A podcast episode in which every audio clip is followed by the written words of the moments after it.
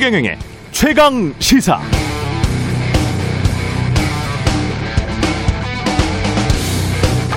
네, 오늘은 2월의 마지막 금요일.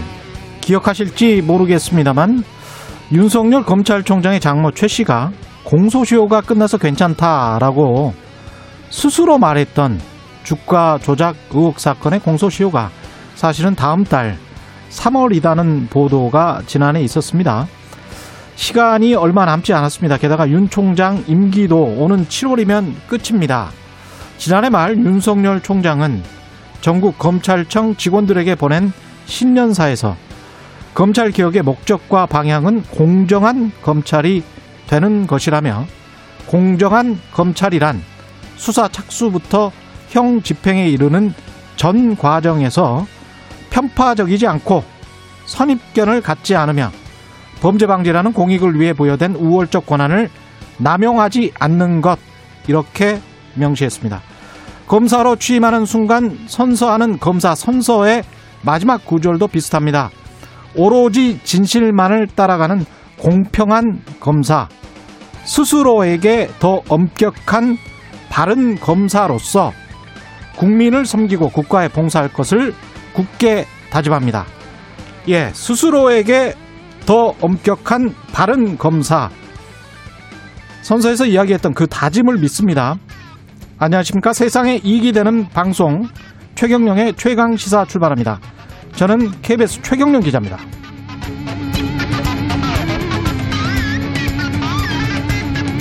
최경련의 최강 시사 유튜브에서 검색하시면 실시간 방송 보실 수 있고요. 문자 참여는 짧은 문자 50원, 긴 문자 100원이 드는 샵 9730 무료인 콩 어플에 의견 보내주시기 바랍니다. 오늘 1부에서는 코로나19 백신 접종을 앞두고 불안해하시는 분들 많으시죠? 예, 백신 안전성 여부 확실하게 알려드립니다. 식품 의약품 안전처 김강립 처장 연결하고요. 2부에서는 더불어민주당 국민의힘 서울시장 우상호 예비 후보 만나봅니다.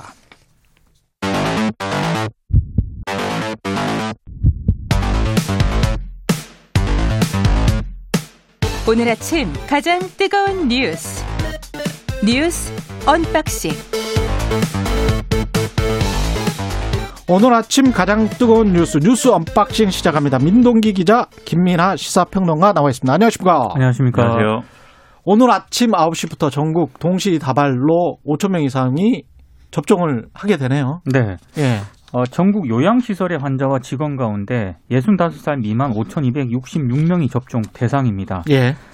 그러니까 대한민국 1호 접종이 누구인가 언론들이 관심을 많이 가졌는데요. 5천 명이 질병관리청은 예. 전국에서 동시에 접종되는 분들이 모두 첫 번째 접종자다. 어제 이런 입장을 내놓았습니다. 이런 꼼수가 있나? 예. 어, 그리고 내일부터는요. 예. 코로나19 환자 치료 의료진에 대한 화이자 백신 접종이 순차적으로 이루어지게 되고요. 예. 그리고 3월 8일부터는 병원급 이상 의료기관의 보건 의료인들이 백신을 맞게 됩니다. 아. 뭐 역학조사관 등 코로나19 1차 대응 요원 접종도 1분기 중에 시작이 될 전망입니다. 65세 이상은 그러면 앞으로 이제 단계적으로 차차 맞게 되는 거죠. 우선순위가 이게 있는 거죠.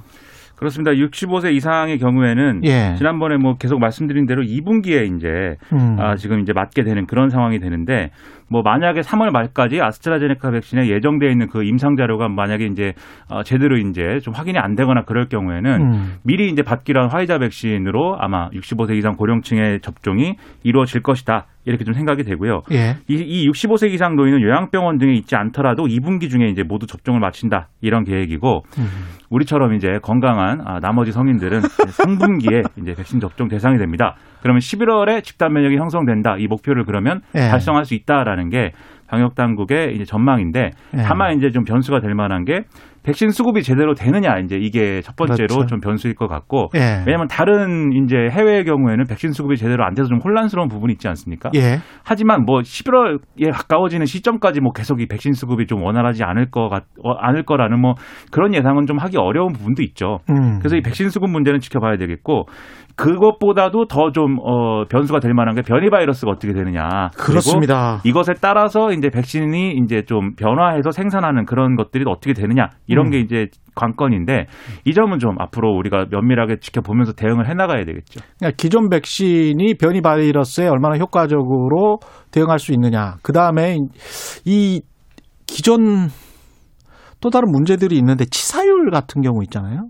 치사율 같은 경우에 60 대 이상은 치사율이 굉장히 지금 높고 네. 상대적으로 젊은 사람들은 거의 치사율이 뭐 감기 수준도 안 돼요. 그래서 이런 것도 좀 고려를 좀 해봐야 될 것 같아요. 우리가 60대 이상이 전체 인구의 한 20% 정도 되거든요. 그러면 한 천만 명 잡으면 그 천만 명에게 빨리 맞추는 게 무엇보다 중요할 거는 같습니다. 그 예. 전문가들 얘기는 음. 백신을 맞더라도 마스크 쓰기라든가 사회적 거리두기라든가 해야 됩니다. 예, 방역 수칙을 반드시 지켜야 한다라고 계속 예. 강조를 하고 있습니다.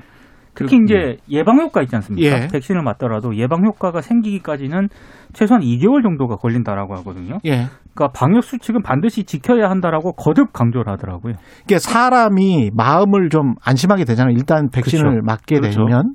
그래서 외국에서도 이스라엘이나 뭐 미국이나 영국도 한 한 달간은 계속 치솟아 올라왔어요. 이 그래프, 그래프가 확진자가 그러다가 한 달 한 반쯤 되니까 꺾이더라고요. 음. 그러니까 생활을 오히려 좀 더 무모하게 한다거나 할지 하지 말아야 되는데 하지 말아야 할 행동을 해버리는 경우가 있습니다. 그렇죠. 그래서 그런 거 같은 경우는 우리가 좀 조심을 해야 될 것 같아요. 미리 그 봤으니까. 이 백신 접종 동의율이라는 게 음.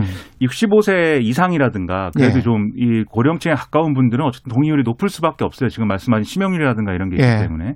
근데 집단 면역을 형성하는데 관건인 거는 그 아래 이제 연령대들도 음. 상당히 높은 수준의 이제 백신 접종이 이루어지고 그걸 이제 바탕으로 해서 이제 좀 집단 면역이 형성이 돼야 예. 그나마 더 안전한 상황이 이제 되는 거거든요. 그렇습니다. 근데 예. 이 젊은 층들이 이제 백신 접종이 얼마나 이제 호응을 할 것이냐 첫 음. 번째로 예. 그리고 두 번째로 어쨌든 백신 접종의 일정 부분 이루어지면 지금 예. 말씀하신 대로 분명히 이제 방역 수칙을 지킨다던가 이런 부분에서 해이해집니다 분명히. 음. 그래서 그런 것들을 얼마나 또 우리 사회가 다잡으면서 갈 수 있을 것이냐. 그러면 바로 이 세상에 이익이 되는 방송 네, 최경영의 최강 시사가 엄청난 역할을 해야 되는 거죠. 예. 네. 이게 보통 우리가 백신 막 맞아야 될 것 같다. 이게 94%인가 그때, 그때 한번. 여론조사 그거죠. 네. 근데 백신 접종 시작하기 전에 다른 나라들 같은 경우 보면 영국도 그렇고 미국도 그렇고 60% 이랬어요. 60% 70% 이랬거든요. 그래서 한국 같은 경우는 상당히 사실은 별로 불안해하는 분들이 상대적으로 다른 나라들에 비해서는 굉장히 좀 낮은 겁니다. 네. 예. 그거는 좀 좋은 현상이다. 그렇게 보고 있습니다. 저도 빨리 맞고 싶은데 예. 예. 저 12월 달이나 빨리 맞고 싶다고 맞을 수 있는 게 아니니까. 예. 그러니까요. 그리고 오늘 외신 보니까 좀 재밌는 게 나왔던데 외신을 이렇게 많이 보세요. 아니, 유도구독입니다. 저 우리가 창피해요. 예. 아니, 외신을 아니. 자꾸 보시고. 왜냐하면 남아메리카나 이쪽에서는 백신을 장관들이나 이런 사람들이 몰래 꼼수로 먼저 맞아버린 거야. 그래서 이 스캔들이 난 거예요. 몇 개 나라에서 이랬어요. 페루, 아르헨티나 뭐 이런 나라에서. 근데 이제 가만 생각을 해보니까 65세 이상의 장관이나 국회의원들이 많잖아. 네. 그러면 나중에 이제 2, 3개월 후에 65세 이상 다 맞는다고 했을 때, 그럼 그 사람들은 쭉 양보를 하고 나중에 맞아야 되는 건지, 65세 이상이니까 같이 맞아야 되는 건지, 그때는 또 순서를 어떻게 정해야 될지, 그것도 좀 우리가 미리 뭐- 한번 고민을 해봐야 될 필요도 있지 않나? 너무 과한 그렇죠. 고민 아닙니까? 너무 과한 고민. 1호, 1호 접종자를 두고 논란이 있었던 거에 비춰보면 예. 계획대로 그냥 가는 게 제일 계획대로 논란이, 그냥 가는 게. 네, 그럼요. 제일 논란이 없을 것 같습니다. 그러면 65세 이상의 생년월일 순서대로 그냥 맞는 게 왜냐하면 페루나 아르헨티나 같은 나라들에서 뭐 먼저 맞아버려가지고 스캔들이 일어났으니까 우리는 뭐 대한민국이기 때문에 예. 한국은 그 정도 상황까지는 안갈 같아요. 그 정도 상황까지는 안 네. 가겠죠. 외신을 너무 많이 봐서 그래요. 국내 언론 위주로 보세요. 예, 알겠습니다. 예. 가덕도를 문재인 대통령이 부산으로 갔네요, 어제. 어제 가서요. 예. 가덕도 신공항 추진을 공식화했습니다. 음. 아, 일단 그 조속한 입법을 희망한다라고 밝혔고 정부도 관련 절차를 최대의 신속히 진행을 하고 필요한 지원을 하겠다라고 강조를 했는데 좀 이례적인 또 풍경이 하나 어제 벌어졌습니다. 예. 국토부의 책임 있는 자세를 어제 현장에서 주문을 했거든요. 음. 그러니까 국토부 보고서 때문에 어제 논- 논란을 빚지 않았습니까? 그러니까 그걸 좀 우회적으로 질타한 것으로 해석이 되고 있고요. 현장에 변창흠 국토부 장관이 있었는데 일부 언론에서 마치 국토부가 가덕도 신공항 반대한 것처럼 비춰줘서 송구하다. 예. 오늘 법안이 통과가 되면 가덕도 신공항 추진에 최선을 다하겠다 이렇게 얘기를 했습니다. 음. 이게 지금 가덕도 우리 선거가 재보궐 선거가 4월이죠. 그렇습니다. 예. 4월 앞두고 가덕도를 간 거에 관해서 야당에서는 어 이거 선거 개입 아니냐 이렇게 이야기를 하고 있는데 그렇습니다. 예. 뭐 4월 부산시장 보궐선거를 앞두고 예. 어, 대통령이 이렇게 부산을 방문한 거는 뭐 예. 중립 의무를 위반하고 선거에 개입하겠다는 선전포고를 한 거지나 다름없다. 예. 국민의힘이 이렇게 주장을 했고요. 음. 그리고 문재인 대통령 공직선거법 위반으로 고발할지도 검토하겠다. 뭐 이렇게 음. 얘기를 했고 당 공식회의에서는 뭐 탄핵 사유다. 뭐 이런 얘기도 나왔는데 음. 사실 부산에 방문한 것만 가지고 이렇게 얘기하는 건 사실 좀 무리한 얘기죠. 그렇죠. 이렇게 따지면 사실 청와대에서 대통령이 하는 모든 행위가 사실 뭐 이 지지율에 영향을 개입. 미치는 것이고 그러면 숨만 쉬어도 선거 개입 아니겠습니까? 청와대 안에만 있어야 됩니다. 그러면. 아. 그렇죠. 그러니까 이게 예. 이 더군다나 여기 방문을 해서 음. 이제 동남권 광역 교통망 구축 뭐 이런 뭐 메가 시티 뭐 이런 거에 대해서 이제 예. 좀어이 어, 추진하는 어떤 정책에 힘을 실어주려는 행보인 것이고 그 연장선에 이제 가덕도 공항 얘기를 한 것이지 예. 이 자리에서 무슨 뭐 어떤 후보를 지지해 달라거나 뭐 이런 발언 한 것도 아니기 때문에 음. 뭐 탄핵 사유까지 거론하는 것은 이제 너무한 것 같고요. 다만 이제 이 대통령의 행보가 그러면 선거와는 일절 관계가 없는 거냐? 또 그것도 음. 아닌 거죠, 사실. 선거를 의식한 행보일 수는 있는 것이고 어. 그리고 이게 결국 선거에 어떤 영향을 주는 것까지는 이제 우리가 뭐 그럴 수 있다 이렇게 보는 건데 예. 여기서 이제 좀 주목해 볼 만한 게 결국은 어 이 가덕도 신공항을 어쨌든 여당이 뭐 여당뿐만이 아닙니다. 부산 음. 지역 전체와 그다음에 부산을 기반으로 한 모든 정치인이 밀어붙이고 있는 상황에서 관료들은 사실 여기에 대해서 이게 무리하다는 주장을 계속해서 하고 있는 상황 아니겠습니까? 예. 그러니까 이런 상황이 배경에 있음에도 불구하고 어쨌든 아 지금 이제 신공항 이렇게 밀어붙이는 게 이게 결론적으로는 음. 이 다른 지역들 간에 뭐 예를 들면 대구 의 경우에는 우리도 뭐 대구도 해주 해주라. 그렇죠. 예. 그리고 뭐 호남에도 뭔가 있어야 되지 않느냐. 뭐 이런 식으로 막 이렇게 확전돼 나갈 가능성이 있기 때문에 아이. 이 공항 자체를 이렇게 하는 게 맞느냐는 우리가 한번 계속 따, 따져봐야 될 문제라고 좀 생각을 합니다. 공항이 저는 모르겠어요. 그 22조 원 들여서 4대강 했잖아요. 네. 4대강 한 다음에 지금 저거를 다시 부수는데도 돈이 많이 들고 이러지도 저러지도 지금 못하는 그런 상황이지 않습니까? 네. 환경 피해는 계속 있다라고 하고 뭔가를 그렇게 크게 만들어 버리고 난 다음에 경제적인 피해나 비용이 더 발생할 수가 있기 때문에 사실은 22조 원이든 여기서 7조 원이나 28조 원이든 가덕도 공항과 관련해서 돈을 아예 주는 게 낫습니다. 현금 현금으로 주는 게 그냥 돈을 줘라. 네. 나중에 비용으로 계산을 해보잖아요. 경제학적으로 보면 이게 나중에는 더 큰 비용이 들 수가 있어요. 그래서 이거는 비용 계산을 안 하고 한다. 이거는 제가 보기에는 경제를 꾸준히 이렇게 보고 했던 사람으로서는 좀 이거는 좀 이해가 안 돼요. 제가- 예, 제가 이거는 가- 경제적인 효과를 꾸준히 좀 아니 그 면밀하게 이건 측정을 해야 돼요. 제가 가덕도 예. 신공항 관련해 가지고 예, 여러분들하고 얘기를 했는데 음, 방금 진행자께서 음. 그냥 돈을 주, 는게 나. 어, 이런 주장을 참 아니 그 싫어했습니다. 훨씬 그게 경제적인 효과가 좋을 수 있습니다. 왜냐하면 뒤끝이 없어. 근데 이제 돈을 준, 예. 준다는 게 누구한테 주는 것입니까? 부산시에 주는 것인가요? 아니 그 경제가 좀 안 좋다는 지역에 아예 주셔라. 그게 더 뭐, 경제적으로는 나을 수 있다. 예. 경제적으로는. 모든 걸 또 경제만 갖고 판단할 수 없는 게 어쨌든 예. 이 공항은 국책 사업인 것이고 그렇죠. 음. 네. 거기 이제 계획이나 이런 거는 결국은 이제 중앙 정부가 이제 꾸려야 되는 부분이 있기 때문에 음. 그것까지 고려해서 하면은 또 이제 결국은 이 국가 전체 차원에서 이제 계획을 세워야 되는 부분인 거죠. 그래서 공항이라는 것을 과연 이 동남권의 관문공항이라는 게 첫째로 필요한 거냐.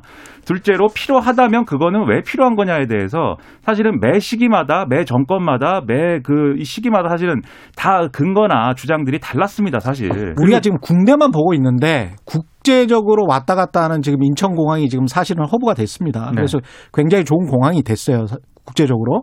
그런데 얼마나 많은 여행객 수요가 지금 코로나19 이후에 감소했는지 그리고 코로나19를 극복하고 우리가 2022년, 2023년 여행객 수요가 언제 그 다시 그 단계로 2019년 이전 단계로 갈 건지 네. 그거, 그것과 관련해 면밀한 어떤 검토. 사실은 2025년을 지금 이야기하고 있거든요. 19년 이전으로 돌아가려고 하면 전, 전 세계 여행객 수요와 관련해서. 근데 한국에서 국제공항을 또 이렇게 부산에 지어요.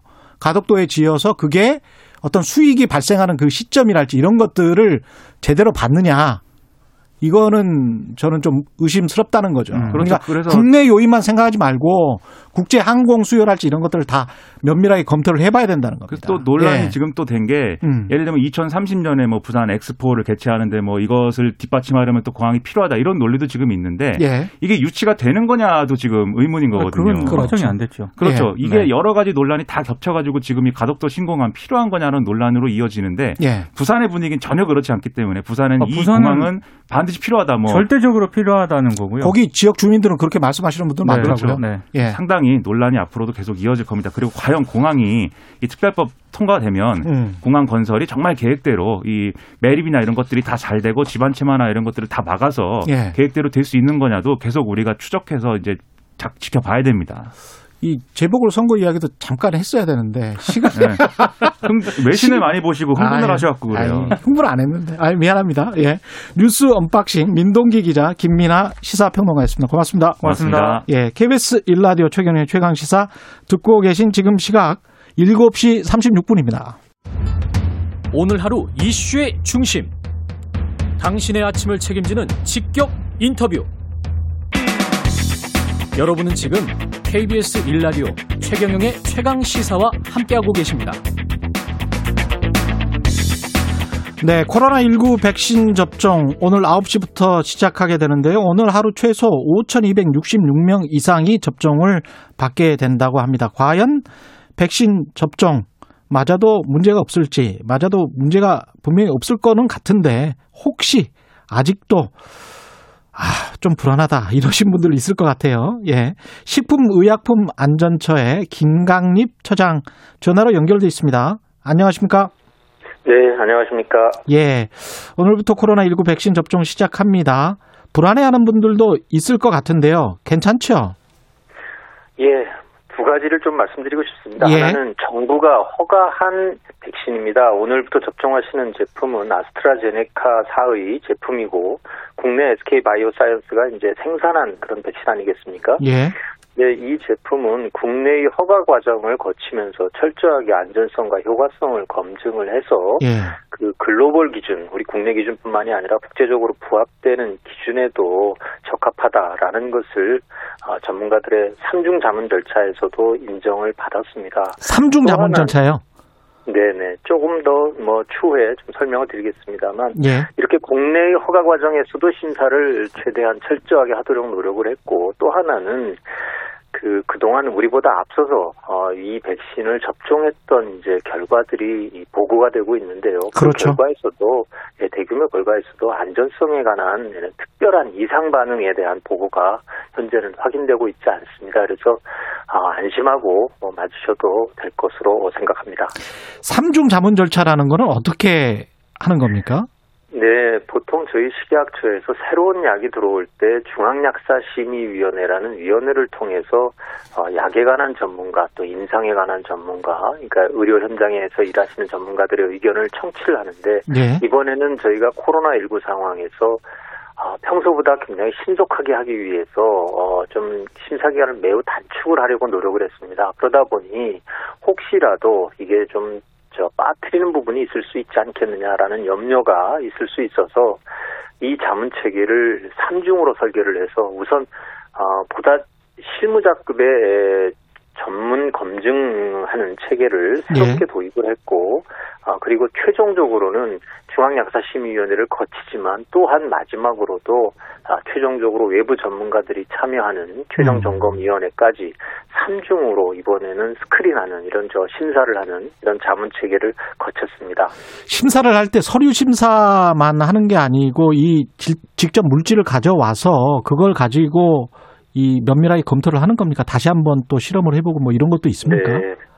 허가 과정에서는 그 그러한 실험은 없습니다. 서류로서 어, 시- 심사를 하지만 예. 백신의 경우에는 허가된 의약품이 국민들에게 사용될 때 그 실제 그 품질의 안전성이 어떠한지를 저희가 직접 실험을 통해서 검사하는 절차를 거치고 아. 그러한 국가가 승인을 해야 음. 아, 출하가 되는 국가 출하 승인이라는 제도를 거치게 돼 있습니다. 백신이 아무래도 건강한 국민들이 맞는 의약품이다 보니까 그렇죠. 안전성에 있어서 더 철저한 검사가 필요하다라는 아, 이러한 내용으로 법에 의해서 약사법에 의해서 어, 국가 출하 승인이라는 절차를 다시 한번 거치도록 규정이 되어 있고 음. 이번 아스트라제네카 백신 오늘부터 접종이 시작된 이 제품도 이러한 절차를 거쳤습니다. 아스트라제네카 백신과 관련해서 우리가 좀 잘못 알고 있는 게 이게 효과가 약간 좀 떨어지는 것 아니냐 이것 때문에 그 65세 이상에 대해서 네. 그 이것 때문에 지금 저 일단 스톱 65세 이상은 이렇게 됐던 거죠. 부작용 때문에 문제가 됐던 건 아니고. 네, 백신을 그 심사하면서 그 두 가지 측면을 봅니다. 하나는 이게 안전한가, 예. 그 다음에 두 번째는 효과가 있는가의 측면인데요. 예. 안전한 경우의 측면이 물론 뭐 이 백신을 맞고 아무런 이상 반응이 없을 거다, 뭐 부작용이 전혀 없을 거다라는 것은 아닙니다. 왜냐하면 백신은 기본적으로 몸에서 면역 반응을 일으키기 위해서는 약간의 이- 이상 반응이 일상적으로 나타납니다. 어떤 백신도 완전하게 이상 반응이 없는 백신은 지구상에 없습니다. 다만 그것이 정도가 매우 심해서 음. 어, 백신을 맞았을 때 위험이 안 맞았을 때 위험보다 훨씬 큰 그런 아, 특이한 상황이 있느냐를 점검을 했는데 예. 임상 시험에서도 그러한 내용은 보고가 되지 않았고요. 예. 실제 접종한 이후에도 국제적으로 그러한 이상 반 특이한 이상 반응 사례는 이제까지 보고된 바가 없습니다. 그래서 안전성에 있어서는 어, 저희들 자문 체계를 세 번 거치면서도 전혀 사실은 논란이 되지 않았고 오히려 어, 65세 이상의 그 어르신들 노인층의 접종을 일반 그 65세 미만의 그 성인군하고 비교해 봤을 때 오히려 이상 반응이 좀 더 적게 나타나는 음. 이런 그 임상 시험의 결과도 있었고 예. 뭐 최근에 영국 등에서 발표한 그 데이터를 살펴보더라도 오히려 그 노인층의 이상 반응의 비율은 어, 성인군 절- 그 65세 미만의 경우보다 오히려 좀 낮은 것으로 나타나서 안전성은 좀 염려를 안 하셔도 될 것 같습니다. 다만 효과요? 예. 효과성에 있어서 이제 음. 효과를 따지는 데 있어서 아, 문제가 됐던 부분은 전체적으로는 분명히 아스트라제네카 백신이 백신으로서 인정할 만한 충분한 효과성이 있다라는 것은 어, 만장일치로 다 동의가 되었습니다. 그 효과성이 있다는 거는 뭐 어떤 기준이 있는 거죠. 예, 그렇습니다. 그러니까 그 어, 백신을 맞, 그 진짜 백신을 접종해서 임상 시험을 한 그룹하고 예. 어, 가짜 백신을 맞고서 어, 임상 시험을 한 그 그룹 간에 상대적으로 어, 예를 들면 이 코로나19 같으면은 코로나19에 감염된 비율이 어느 쪽이 더 많은가를 따집니다. 음. 그래서 백신을 맞은, 맞은 쪽이 상대적으로 가짜 백신을 맞은 쪽보다 아, 50% 이상이 적으면 아. 그 예방 효과라고 하죠. 적으면 예. 이건 백신으로서 가치가 있다 그러는데 예. 아, 이번에 그, 그 아스트라제네카 백신은 이 기준을 뭐 상회할 만큼 충분히 상회할 만큼 어, 음. 결과가 나왔고요. 그래서 예. 어, 효과성에 있어서 전체적으로는 문제가 없는데 다만 이 아스트라제네카 백신이 모든 백신 가운데 처음으로 임상 시험을 했던 제품입니다. 그러다 네. 보니까 아마 좀 고령층, 65세 이상의 아주 연- 연세가 많으신 분들을 좀 적극적으로 임상 시험에 참여시키는 부분에서 좀 아쉬운 점이 있었고 숫자가 부족해서 이게 65세 이상만 딱 쪼개놓고 보니 아. 아, 이 백신이 효과가 있다 없다를 따질 만한 그런 통계적으로 유의미한 그런 값을 찾지 못했다라는 게 좀 그 아쉬운 점이었습니다. 그럼 그러다 임상을 보니까 더하면 되겠네요. 예. 네, 그래서 임상을 추가적으로 지금 어, 진행을 미국에서 3만 명 대상으로 하고 있고 이 음. 대상에는 20% 정도가 이제 65세 이상의 어르신들이라서 예. 어, 이 결과를 어느 정도 확인할 수 있는 시점이 되면 아마 추가적인 심사를 통해서 다른 기- 음, 그 미흡했던 부분에 대한 결정을 추가적으로 할 수 있을 것으로 봅니다. 그 시점을 한 4월 정도로 보시고 그래서 한 4월 때 아스트라제네카도 65세 이상 맞을 수 있다 없다 이걸 결정하겠다 그런 말씀이군요. 그러니까. 네, 그러니까 정부 내에서는 이제 허가는 65세 이상도 맞을 수 있다라고 지금 이미 그 허가는 나온 나와? 상황이지만 아. 아, 이제 그 저희 식약처는 이제 허가를 담당을 하기 때문에 음. 약으로서 충분히 맞을 만하다. 다만 그 이게 이제 처음 국내에서 접종되는 그 백신이다 보니 백신에 음. 대해서 국민들이 신뢰를 하시고 자발적으로 맞는 것이 어 이 백신의 접종의 큰 목표를 달성하는데 아주 중요한 요소 아니겠습니까? 예. 그러다 보니까 이게 혹시 통계적으로 약간 미흡하다라는 지적과 논란이 있었던 것을 허가가 난 대로 그대로 맞을지 안 맞을지 마- 접종을 할지 말지를 결정을 하는 최종위원회는 이제 질병청의 예방접종위원회입니다. 아, 그이 위원회에서는 아 이게 약으로서의 효과는 있을지 모르지만 이게 약도 중요하지만 국민들이 믿고 자발적으로 참여할 수 있게 만드는 것도 중요해서 이 부분이 추가적으로 확인되는 시점 이후에 다시 결정을 하자라고 그렇게 결정을 해서 65세 이상에 있는 분들에게는 지금 보류한 상태 아니겠습니까? 예. 그 결정은 아마 그 제가 아까 말씀드렸던 추가적으로 진행되는 임상 시험의 중간 결과 또 내지는 지금 그 영국 등에서 어, 최근에 이제 그 접종을 했던 분들에 대한 여러 가지 임상적 결과를 분석한 자료들이 나오기 시작하고 있습니다. 예. 그러니까 이러한 결과들을 바탕으로 저희는 이제 4월 말까지 시한을 줘서 그때까지 우리한테 치약체 제출해라라고 아스트라제네카사에 조건을 부과를 했지만 아마 예방접종위원회는 그 이전이라도 3월 말을 목표로 하고 있다라 그러는데요. 이런 임상 정보나 아, 실제 접종한 효과들 이러한 것들을 아, 분석을 해서 아, 다시 결정을 할 수 있는 기회를 갖겠다라고 판단을 했습니다. 화이자 백신 이야기를 좀 해, 해봐야 될 것 같은데 화이자 백신 같은 경우는 예방 효과 95% 아주 높게 나와 있는 걸로 지금 나와 있는데요. 근데 이제 보관하고 운반하는 과정에서 이게 아주 초저온에서 해야 된다. 이런 것 때문에 운송 과정 어떤 문제가 없을지 좀 걱정이 됩니다. 예, 그 파이자 백신도 이제 저희가 지금 허가를 진행 중에 있어서 예. 어제 에, 그 중, 이제 두 번째 단계인 어, 중앙약사심의위원회를 어제 개최를 했고 아마 오늘은 10시쯤에 저희가 공식적으로 그 결과를 브리핑을 할 겁니다. 아, 그래서 10시에요? 어, 예. 네, 그 뭐 전반적인 내용은 그, 그 효과성에 있어서도 예. 충분히 이, 이 어, 인정이 되고 또 안전성에 있어서도 어, 문제가 그 크게 없다라는 없다. 판단을 지금까지는 하고 있는 것으로 저도 알고 있는데요. 예. 이 부분에서 제일 저희가 사실은 좀 주의해야 되는 점이 그 콜드 체인이라고 얘기하는 초저온 냉동 그 유통 아니겠습니까? 이게 예. 물질이 굉장히 불안정한 이제 그 백신입니다. 처음으로 백신을 만드는 기술에 적용된 소위 이제 RNA에다가 아, 유전적인 특성을 얹혀서 그 몸 안에 주입을 하는 방식인데 이것이 많이 흔들리거나 아니면 그 좀 유통 과정에서 어, 기온이 올라가거나 하면 변질의 우려가 다른 제품보다 크다라는 단점을 가지고 있습니다. 많이 흔들려도 안 되는군요. 네, 그래서 이제 그래서 아주 뭐 저 초저온으로 냉동을 하게 만드는 뭐 예. 이런 그, 그 하고 있는데 이 미리 좀 저희가 사실은 여러 가지 이 가이드라인도 어, 현장 전문가들 그리고 실제 아, 이 백신 전문가들하고 같이 이, 이미 일찍이 마련을 해서 교육을 시켰고요. 예. 또 이 냉동 초저온 냉동 유통을 전담할 수 있는 전문 그 회사를 위탁회사로 지정을 아, 정부에서 해서 그 부분에 대해서 모의 훈련까지도 좀 마쳤고 음. 필요한 초저온 냉동고도 이미 구매를 해서 어, 접종이 이루어지는 그 곳에 다 이렇게 배포를 하고 있기 때문에 저희가 만전을 기하도록 최선을 어, 다 하고 있습니다. 오늘 10시에 그 최종 점검해서 말씀을 하신다고 발표를 한다고 그러셨는데 언제 그러면 이거는 화이자 백신은 들어옵니까?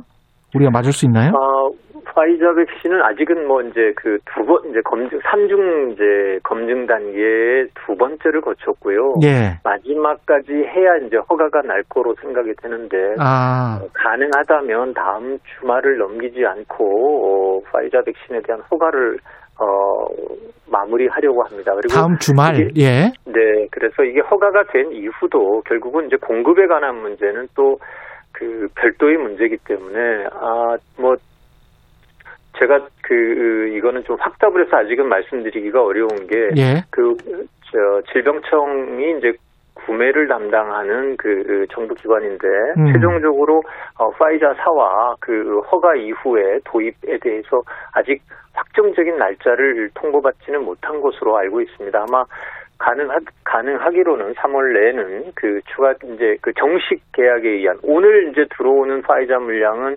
WH를 통해서 공동 구매하는 이제 코박스 예. 파이자 물량이고요. 예. 이제 저희가 양자 계약을 통해서 들어오는 것은 아마 3월 내로는 충분히 들어, 첫 번째 물량이 들어올 것으로 기대하고 있습니다. 그렇군요. 이 근데 좀 궁금한 게요. 이렇게 초좋은 상태로 영하 75도 단계로 있다가 이걸 꺼내서 자우지가 맞추기는 맞춰야 될 거 아니에요? 그렇습니다. 그 접종할 때는 그러면 실온 상태에서는 어느 정도 있어도 상관없습니까? 아, 이게 이제 그 백신마다 조금씩 다 그, 그, 어느 상태에서 어느 만큼 그, 그, 저, 어, 사용해도 좋다라는 기준이 있는데요. 예.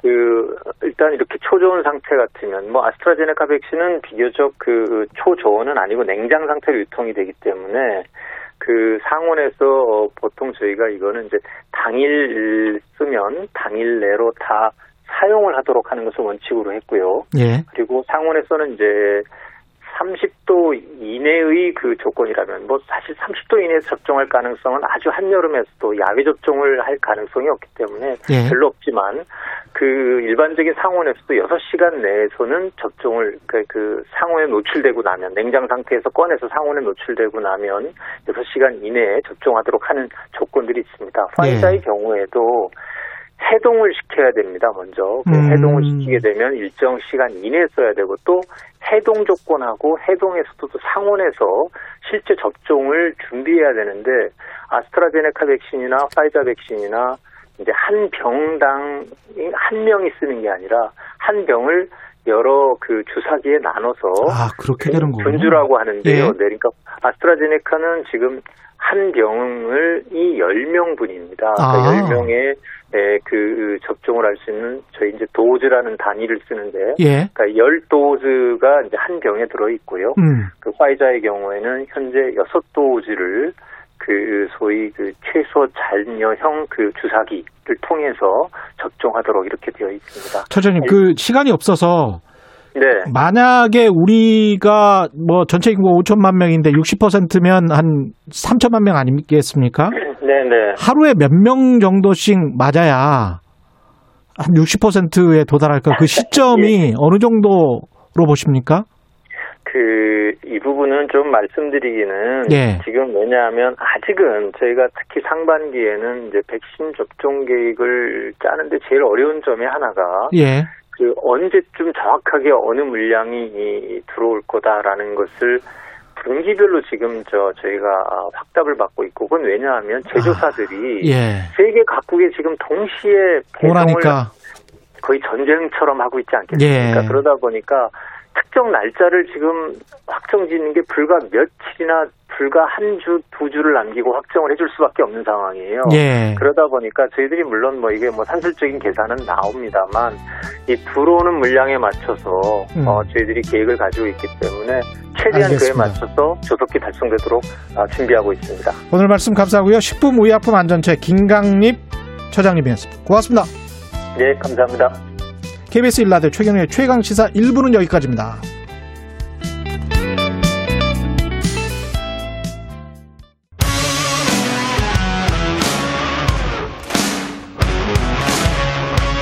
오늘 하루 이슈의 중심 최경영의 최강 시사.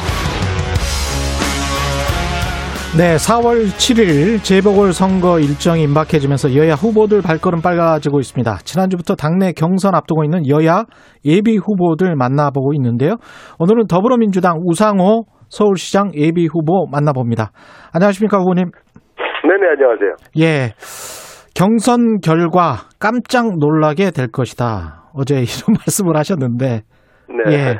깜짝 놀라게 되는 겁니까?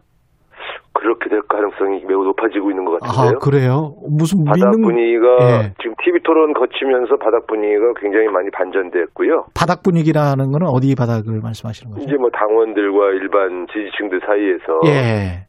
어, 우상호 다시 봤다. 야 이거 뭐 그 후보감이다 이런 얘기가 상당히 많이 퍼지고 있는 것이 사실이고요. 예. 실제로 지금 이제 우리가 보통 구글 검색단에서 이제 그 버즈량 조사들을 굉장히 중요한 지표로 보는 경우가 많은데요. 예, 그렇습니다. 네, 버즈량에서도 그 최근에 박영선 후보하고의 역전 현상도 발견이 됩니다. 그래서 그거 가지고 이제 과거에 힐러리 클린턴하고 트럼프 대통령하고 할 때도 그거 가지고 이제 이야기를 했었죠. 예. 네, 네. 그래서 예. 많은 분들이 이제 그동안의 여론조사에서 주셨던 것을 기억해서 음. 굉장히 이제 불리한 판세로 예측하시는 분들이 상당히 많은데 예. 예, 막판 열흘 사이에 굉장히 큰 반전이 일어난 것 같습니다. 이게 지금 그 투표를 권리당원 50% 일반 국민 50%로 해서 여론 조사를 한단 말이죠. 네네. 이렇게 되면은 과, 그 계속 그런 이야기가 있었 왔습니다만은 약간 좀 우상호 의원께 유리하다 뭐 이런 이야기인데 아니, 어떻게 생각하세요? 이게, 이게 이제 유리하다 이렇게 볼 수는 없는데요. 예, 지금 이제 당원 50% 선거인단 50% 이렇게 하지 않습니까? 예. 그러니까 그냥 여론조사로 했으면은 제가 좀 불리했을 겁니다. 아. 아직까지 여론조사에서 반전이 일어난 건 아니니까요. 예. 그런데 그 당원 50%에서는 제가 좀 유리하다가 이렇게 보는 것이 일반적이고요. 음, 근데 이제 선거인단 내 투표율에 달려 있는데 예, 선, 과거에 이제 지난 총선에서도 이런 방식으로 경선했던 국회의원들 한 세 번한테 자문을 받아봤더니 선거인단 투표는 여론조사대로 나타나지 않더라. 어, 공통, 공통된 의견을 얘기해 줬거든요. 그래서 이거는 이제 결집력 싸움이다. 보통 이렇게 얘기하더라고요. 음. 그래서 왜냐하면 민주당 당원의 가족이거나 되게 지인들이 아니면 음, 선거인단 투표에 참여율이 매우 낮다. 예, 그런 측면에서 어, 민감도가 높은 지지층들이 주- 주로 투표에 참여하더라. 그런 측면들을 이제 고려할 필요가 있다. 이렇게 조언을 해줘서요. 예, 어, 제가 유리하다 이렇게 말씀드리는 게 아니라 절대적으로 불리하지 않다. 그리고 반전의 모멘텀이 생겼으니 굉장히 근소한 표 차이에서 결정이 날 것 같다. 500표 예, 싸움이다 뭐 이런 말씀도 하셨어요. 500표 싸움이라고 그랬죠. 예, 그게 이제 굉장히 근소한 표 그렇습니다. 차이로 이기거나 400표 지기, 지거나 예, 네네. 4, 500표 차이라고 하면 그게 큰 차이가 아니지 않습니까? 그렇죠. 그 측면에서 보면 어, 좀 더 물론 제가 제 말이 다 맞지 않을 수 있습니다만 음, 제가 이렇게 선거를 오래 해본 경험으로는 500 이번에 500표 싸움 맞다 이런 느낌이 듭니다. 그 민주당 다음을 강조를 하셨습니다. 민주당 네네. 다운 공약, 민주당 다운 어떤 서울시장 이런 말씀을 계속 하시는데 네. 이게 정확한 의미가 뭔가요? 그것은 민주당이 내거는 가치에 누가 부합하느냐 이런 거가 첫 번째 있- 있지요. 예. 그러니까 이제 가령 민주당 하면은 민주주의와 진보, 경제 민주화, 불평등해서 이런 얘기들이 사실 우리 당의 정책 강령 아니겠습니까? 예. 그러니까 민주당 다운 후보라면 민주당의 정책 강령에 맞는 공약들을 내걸어야 한다. 예, 그래서 이제 주로 서민과 중산층을 대변하는 어, 서민 공약들을 제가 이제 예를 들었죠. 예. 그래서 어, 가령 이제 박영선 후보는 이제 21세기 compact city, 수직 정원, 구독 경제 이런 거 아니겠습니까? 예. 그러니까 어, 상당히 새로워 보이고 화려해 보이지만 거기에 이런 경제 민주화나 어, 진보적 가치가 담겨 있지는 않죠. 음. 그러니까 이제 그런 것들이 차별화된다. 예를 들면 저는 노동, 복지 뭐 이런 공약들을 많이 내걸었는데 예, 박영선 후보님은 노동 공약을 안 내걸거든요. 음, 그러니까 이제 이런 것들은 어떻게 보면 노동 의제는 진보적인 진영에서는 굉장히 중요한 핵심 의제인데 예, 이런 의제들을 피하고 있는 것은 중도적인 어떤 그런 그 본선에서의 중도 외연 확장 전략을 좀 피고 있다 이렇게 보고 있어요. 예, 그런 것들이 민주당 다운 거냐? 일단 시작은 민주당의 정체성을 강조하면서 외연 확장을 해야 되는 게 아니냐 음. 하는 점들을 이제 지적한 거죠. 네. 그런데 이제 우상호 후보도 아파트 공약은 부동산 공약은 계속 내놓으셨습니다. 그 네, 강병 부동산 공약, 네네네. 예 강병북로 아파트와 관련해서는 박영수 후보는 이거 좀 어려울 것 같다 기술적으로 이렇게 비판을 했더라고요.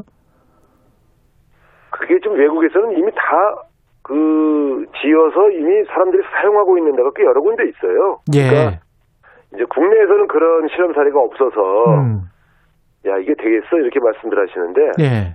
에, 이미 뉴욕에 같은 경우는 이제 맨하탄 강변에 예. 이스트 리버라는 강 옆에다가 그한 1km에서 한, 한 1.5km 정도를 대학, 병원, 오피스 건물, 뭐 심지어 유엔 본부까지 그, 그 지었거든요. 그러니까 그 건물들은 지하로 그 1층으로 차들이 다닙니다. 하루에 17만 대가 다니거든요. 아 그러니까 그게 유엔 본부 있는 그 자리가 그렇게 된 거예요? 그렇게 그 한쪽, 그? 한쪽이요. 예, 아, 한쪽. 전체는? 아니고 한쪽이. 예. 그래서 그 밑으로 이렇게 그 차들이 다닙니다. 그리고 이 자료는 한국건설연구원의 연구원이 직접 소개한 영상도 지금 유튜브에 띄워놨거든요. 음. 그래서 어 요즘은 건설 그 기법들이 아주 뛰어나서요. 그 굉장히 여러 가지 방식으로 가능합니다. 이제 도심지가 워낙 밀집되니까 유해부지가 없어서 이런 형태의 공공부지를 활용하는 기법들이 많이 발전했죠. 파리에서는 이제 철길이를 씌워서 예. 4.5만 명 도시, 2만 명 도시 이렇게 두 개를 만들었거든요. 근데 후보님 그 2018년인가 제 네네. 기억에 이제 서울시에서 이거 한번 추진했었었거든요. 추진하려고 했어요. 아, 지금 아, 지금 이미 계획이 확정되어서요. 예. 그 신내 IC에서 중랑 IC까지는 씌워서 지금 천세대 아파트를 지으려고 계획이 박원순 시장 시절에 거의 다 확정됐거든요. 맞아요, 맞아요. 제 기억에 그렇습니다. 예. 그렇습니다. 그러니까 사실은 아니 사실은 보면 낙원상가 같은 경우는요. 음. 도로 위에 지어놨잖아요. 아, 그 그러네요. 아파트 아파트 아닙니까? 그 밑으로 차단이지 않습니까? 예, 예. 뭐가 안 됩니까? 이미 몇십 년 전에 다 지어서 살았는데. 아, 충분히 할 수 있다. 예. 네. 그 말 나온 김에 부동산 네. 공약 다른 후보들은 어떻게 평가를 하시는지 궁금합니다. 특히 야권 후보들 같은 경우에 네. 일단 뭐 사이즈가 큽니다. 뭐 70만 원, 10년간 70만 원, 5년간 36만 원, 뭐 이렇게 제가- 됩니다. 제가 솔직히 말씀드리면 예, 어, 대국민 사기극입니다. 그 제가 이 15만 원, 10, 16만 원 찾는데도요. 예, 이거 3년 걸렸어요. 음, 정말 서울시 지도 놓고 꼼꼼하게 따지고 따져서 그래도 참 쉽지 않았거든요. 예. 근데 에, 70 몇만 호다 그러는 것은요. 사실 지금 이제 경기도에 있는 웬만한 큰 도시가 지금 70만 80만 하지 않습니까? 예, 서울에다가 그 도시를 갖다 얹힌다는 얘기인데 음, 서울에 어디다가 그런 그런 대규모 그 소위 신도시 신도시를 한 세 개쯤 엎어놓는 정도의 불, 물량을 어디서 뽑아내겠습니까? 그래서 대부분의 전문가들이 예. 아이고 너무 심하다. 에? 근데 왜냐면- 16만 호도 굉장히 좀 많은 물량이에요. 압구정동의 16배 정도 그렇습니다. 됩니다. 그러니까 그러니까 예. 제가 이게 지금 그리고 강변도로가 지금 전체 총 강변도로가 이제 올림픽대로가 강변북로 아니겠습니까? 예. 여기를 다 합치면 한 70km에서 73km 나옵니다. 아, 지금 이거 짓겠다는 게 한 15km에서 20km고요. 예. 여기서 충분한 물량이 나오질 않죠. 음. 오히려 철도 위에서 많이 나옵니다. 그 철도 서울, 서- 예, 예, 말씀하십시오. 서, 예. 서울을 지나는 철도 부지가 굉장히 굉장히 대규모거든요. 예. 그 지하철 1호선 지하와 관련해서도 박영선 후보는 이거 당장 할 수 있겠느냐 뭐 이렇게 지적을 한것 같던데요. 네, 네, 그건 맞아요. 시간은 좀 걸리죠. 왜냐면 예.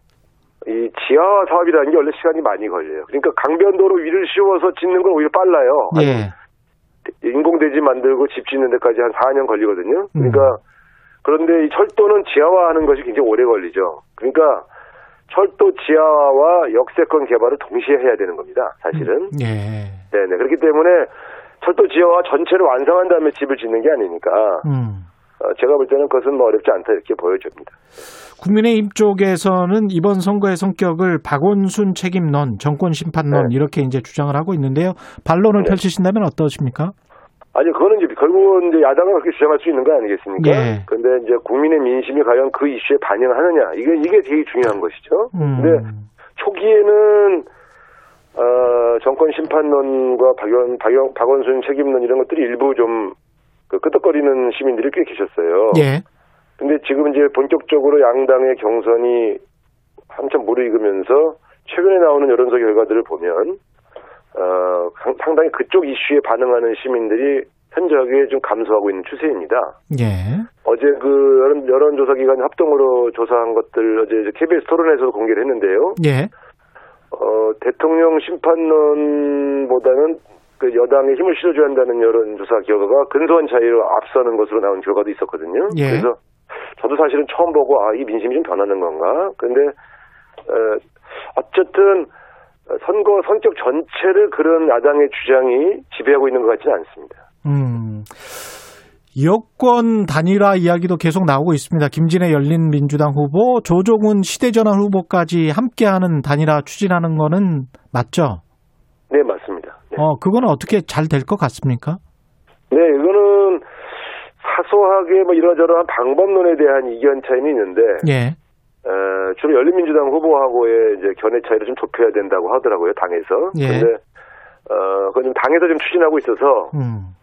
어, 저희 후보가 3월 2일 확정되면 예. 어, 다시 또 제 상의해봐야 될 일입니다만 후보 단일화를 추진한다고 하는 큰 어, 정신에는 이제 합의가 되어 있는 거니까 음. 구체적인 방법론에서 이제 군소정당 후보의 입장을 얼마나 반영할 거냐 이런 문제가 남아 있죠. 다만 이제 시간이 너무 촉박하니까 예. 그 안에 그 후보들이 원하는 내용들을 다 충족시킬 수 있을지 저는 시간 문제라고 봅니다. 방법이야 뭐 어, 뭘 해도 할 수 있는데 그 일주일 사이의 시간에 에, 원하 그분들이 원하시는 걸 다 해줄 수 있는지 음. 이게 관건 아니겠습니까? 네. 후보 단일화하면서 열린민주당과의 합당도 가능한가요? 아, 지금은 이제 그 선거 전에 합당하는 것은 불가능하죠. 아 선거 전에 합당하는 것은 불가능하고. 네네. 예. 그래서 저는 제가 주장했던 것은 음. 각 당별로 후보 단일화에 합의하면서 예. 선거 후에 통합하겠다는 통합 선언이라도 해야 되는 거 아니냐 이렇게 주장을 했었는데 예. 부득이하게 이 문제는 이제 선거 이후로 미뤄진 것으로 보여집니다. 지금 범 야권도 단일화를 해서 만약에 우상호 후보가 여권의 단일 후보로 나가게 된다면 네, 본선 경쟁력이 있다고 보세요? 훨씬 강하죠. 왜냐, 왜냐- 훨씬 강하다. 이제 예. 아, 이게 이- 예는 이런 겁니다. 가령 지금 상당수 시민들은 우리 최경영 기자를 포함해서 우상호가 굉장히 불리하다 이렇게 보고 계신 것이 사실 아닙니까? 예, 약간 그렇기 때문에 그, 예. 예, 제가 후보가 된다는 것은 사실은 태풍급 바람이 분 것이라고 봐야 되죠. 아, 그렇게 그러면 이제 이런 되는구나. 컨벤션 이런 컨벤션 효과는 음. 사실은 누가 봐도 안철수 후보로 여권, 야권이 단일화될 거라고 기대- 그 예상하고 있는 사람들 입장에서 본다면 예. 야권 단일화의 바람보다는 어, 우상호의 반전 드라마의 바람이 훨씬 더 강하죠. 그러면 그것이 본선에서 부딪힐 때 음. 저는 우상호 인물 경쟁력도 있지만 예. 이런 소위 컨벤션 효과라고 하는 것이 굉장히 경선에서 중요한 거 아니겠습니까? 예. 그 효과가 만만치 않을 것이다. 저는 그렇게 보고 있습니다. 그다음에 만- 두 번째는 예. 우상호가 나서면 사실은 저는 그 범민주 진영의 지지층이 결집할 수 있다. 음. 예를 들면 정의당 후- 후보를 내지 않았지 않습니까? 예. 음, 정의당 지지층들이 박영선 후보가 나오면 투표를 포기할 가능성이 많습니다. 어. 거기는 진보적 의지에 민감한 지지층들 아니겠어요? 그런 예. 측면에서 본다면 음. 뭐 저를 좋아하지 않는 분들도 계시지만 어쨌든 진보적 의지에 반응하시는 분들은 저는 선거에 참여할 것이다. 그런 측면에서 본선 경쟁력은 이제 태풍급 바람 플러스 범민주진보정 지지층의 결집 이 두 가지 요소가 합쳐지면서 음. 본선 경쟁력이 더해질 것이다. 이렇게 저는 판단하고 있습니다. 본선에서 맞붙고 싶은 후보 또는 좀 만만하다. 나경원, 안철수 둘 중에 만약에 선택을 하시면 나경원, 오, 오세훈, 안철수 세 명 중에 선택을 하신다면 누가 될까요? 그건, 그건 선택할 수가 있는 문제가 아니지 예? 예. 지금 그쪽 경선이 진행되고 있는데 예. 에, 그, 그렇게 말씀드리는 것은 예의가 아닌 것 같아요. 야, 그래요. 네네. 알겠습니다. 그 MB 정부 이명박 정부의 국정원 불법 사찰 의혹 과 관련해서 야당에서는 이게 이제 DJ 정부 이후 모든 정보를 일괄 공개하라. 네. 당신들도 했지 않느냐 뭐 이런 식으로 맞불 네. 작전을 하고 있습니다. 어떻게 네, 뭐 보십니까? 대표적인, 대표적인 물타기죠. 예.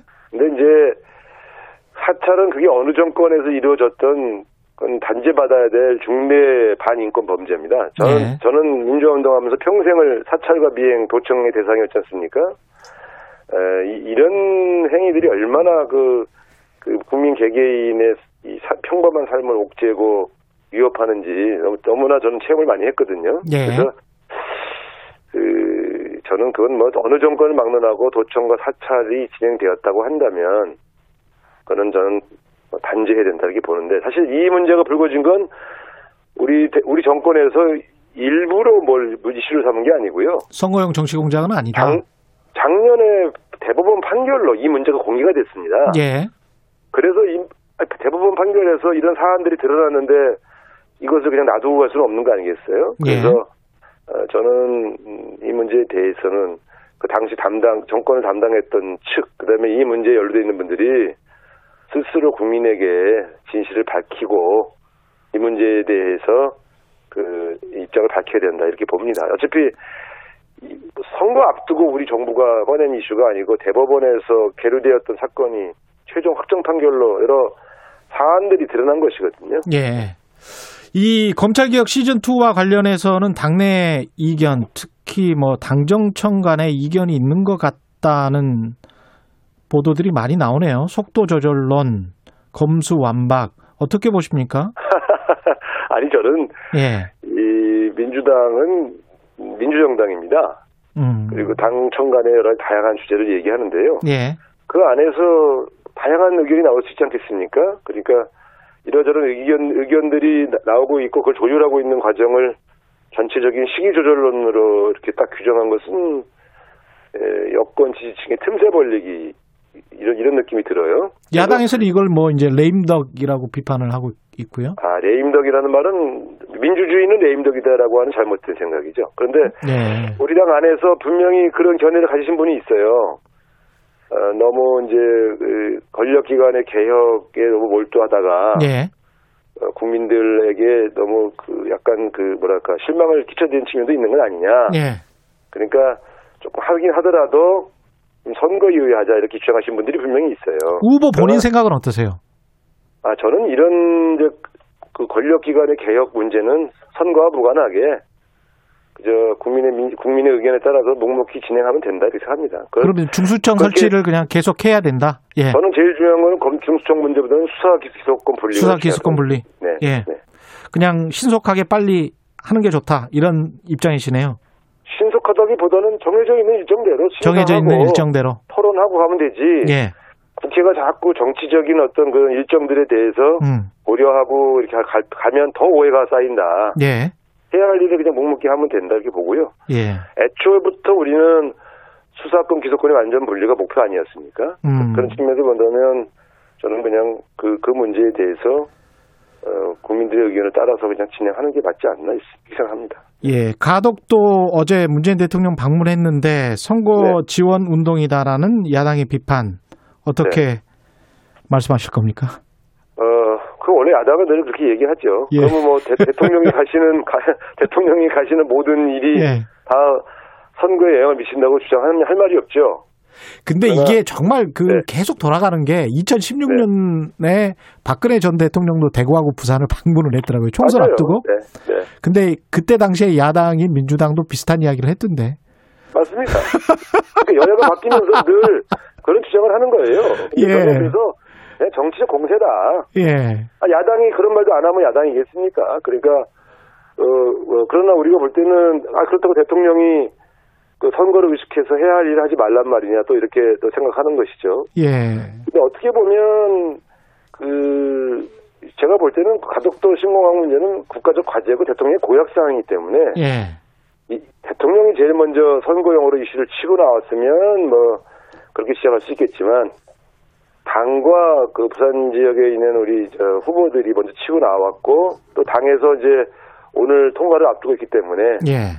이제 그 이후에 대통령이 움직이신 거는 뭐 딱히 선거용이라고 보기 좀 어렵죠. 본인의 공약 실천용이라고 봐야죠.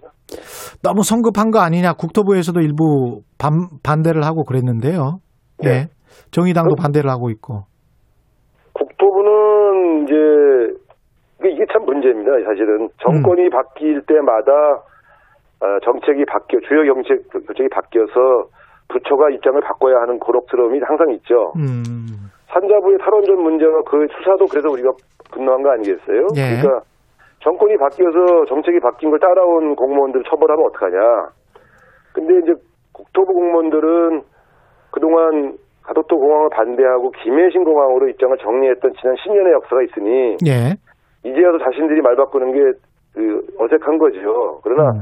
민주주의는 결국은 국민의 뜻에 따라 권력이 바뀌면 그 바뀐 권력의 그 정책을 따라와 주는 것이 직업 공무원들의 자세 아니겠어요. 그런 면에서 본인들이 그동안 10년간 주장했던 내용을 바꿔야 하는 불편함 때문에 대통령의 정책 결정을 반대한다는 건 있을 수 없는 일입니다.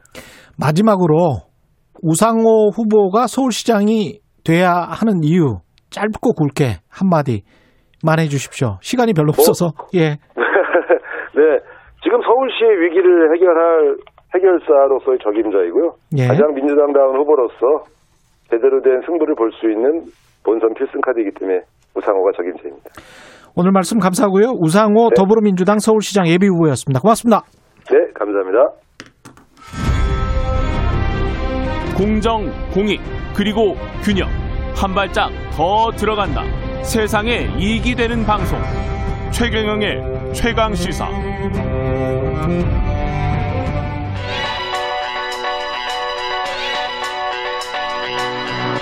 최강 시사 김한의 눈.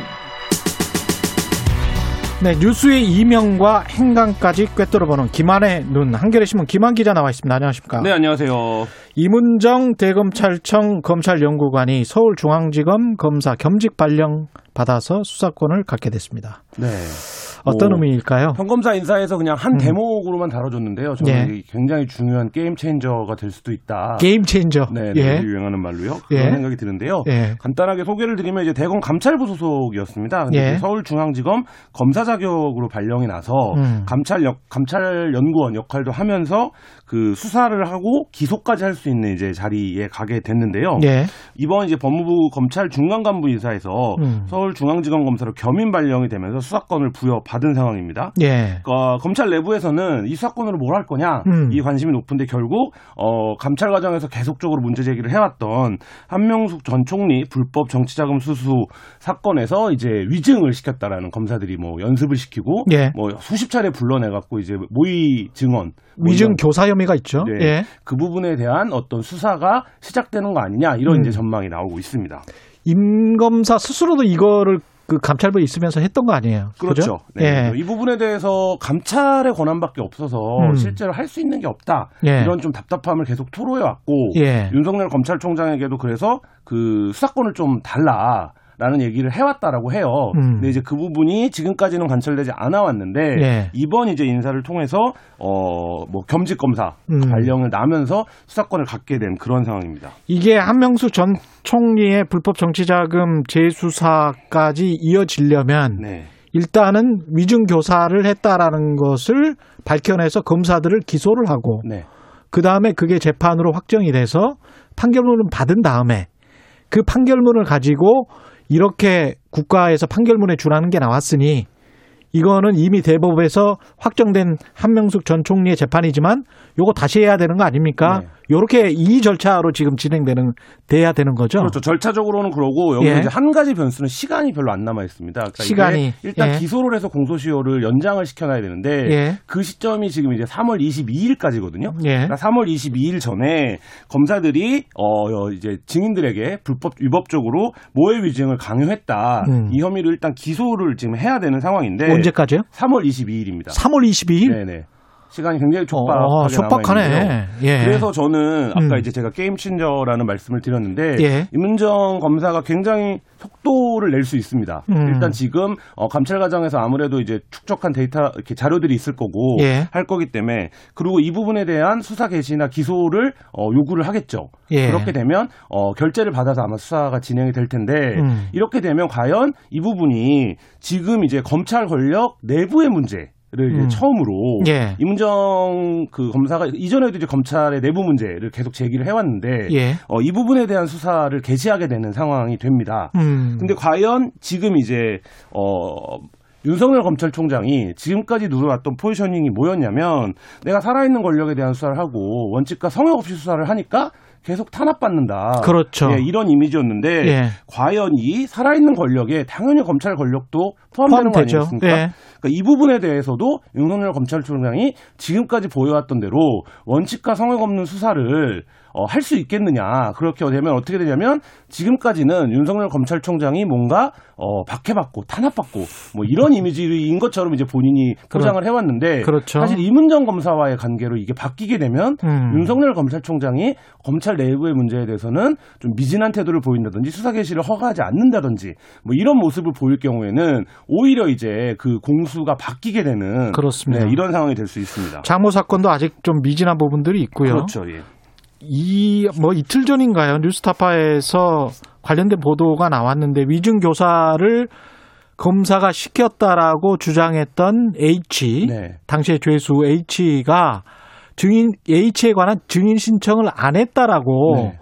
담당 검사가 뉴스타파에 말을 그렇게 했었어요. 네네. 그래서 뉴스타파가 거짓 보도를 했다라고. 돼 있는 했었는데 재판부에서 그 검사가 해당 검사가 증인 신청을 했더라고요. 네. 육성이 나와버렸어요. 네네. 그래서 해당 검사가 거짓말을 한 게 돼버린 네. 거죠. 그래서 이제 위증 교사를 했다는 H 죄수의 말이 설득력이 있게 돼 버렸습니다. 네. 그러니까 그 건에 대해서는 이미 뭐 의혹 수준으로 지금 문제가 제기돼 있는 건이 아니라 예. 그러니까 이게 김학의 사건이랑도 좀 그 닮아 있습니다. 예. 뭐냐면 실제로 한명숙 총 이제 검찰은 지금까지 뭐라고 얘기했냐면 그거 어차피 대법까지 가서 판결 다 받은 사건 아니냐. 음. 일부 과정상의 문제가 있더라도 어쨌든 그렇죠. 유죄임은 틀림없다. 이렇게 예. 얘기를 해왔는데 김학의 사건이 그런 거 아닙니까? 그러니까 이쪽에서는 어, 김학의 같이 나쁜 사람이 출국하는 걸 그러면 지켜봐야 되냐라고 하는데 지금 이제 윤석열 검찰은 아니다. 그것도 다 절차적 정당성, 법적 절차를 지켜야 된다 이렇게 주장을 하면서 지금 대대적인 수사를 하고 있는 상황 아닙니까? 그러네요. 절차적 정당성이 또 있네. 그렇죠. 예. 근데 이 부분도 음. 역시 마찬가지입니다. 설령 대법의 판단대로 유죄라고 하더라도 그 과정에서의 절차적 정당성을 그러면 지켜지는가. 그리고 또 한 가지 이게 윤석열 총장이 어, 그토록 이제 말하자면 검찰만이 잘할 수 있다라고 주장했던 특수수사 영역이거든요. 네. 그러면 이 보도 자체가 특수수사라고 하는 것을 타깃을 저- 타깃을 정해 놓으면 음. 어떤 과정을 통해서 이루어지는지 그 과정에서 유법적이고 불법적인 일이 벌어져도 전혀 견제받지 않는 상황을 그렇죠. 고발한 보도였는데 예. 사실 이제 이 부분에서 이문정 검사가 지금까지 몇 년간 행보를 보면 음. 계속적인 문제 제기를 해왔던 인물이고 그래서 검찰 내부에서 뭔가 좀 어, 바깥으로 도는 음. 뭐 이런 인상이었는데 처음으로 지금 어, 자기가 제기했던 문제에 대해서 수사권을 갖게 된 상황이기 때문에 예. 이문정 검사 입장에서도 지금까지 뭐 SNS라든지 외부 강연이라든지 이런 데를 통해서 검찰 내부의 뭐 얘기를 계속 짚어왔는데 음. 그게 실제로 어, 이문정 검사도 이런 일들이 있었다라는 걸 증명해야 되는 이런 상황이기 때문에 사실 이 부분에서 이게 음. 앞으로 좀 한 달여 정도의 시간이 남았는데 그렇습니다. 네, 어떻게 흘러갈지 좀 지켜봐야 되는 그런 상황입니다. 검찰의 자기 성찰도 좀 있었으면 좋겠어요. 뭐 근데 본 적이 없었고요. 검찰이 자기 성찰을 예. 왜냐하면 윤석열 이거 가지고 무슨 뭐 정치적으로 네. 싸우는 것 같은 모습을 국민들에게 비추지 말고 네네 그렇습니다. 야 우리가 좀 성찰하고 예 과거에 좀 잘못했던 것들은 좀 반성하고 앞으로는 좀 잘해보자 이런 모습을 보여야 또 아유 서로 간에 생각을 할 텐데 네, 얼마 전에 룸사롱 사건에 대해서 예. 윤석열 총장이 국회에서 예. 사실로 확인되면 사과하겠다라는 입장을 밝혔었는데 예. 이제 사실로 확인이 됐는데 검찰 수사에 의해서 예. 사실 이제 그 부분에 대한 언급도 아직 없는 상황이긴 합니다. 그렇습니다. 예 김한의 눈 한겨레 신문 김한 기자였습니다. 고맙습니다. 네 감사합니다. 예 KBS 일라디오 최경의 최강 시사 2부는 여기까지입니다.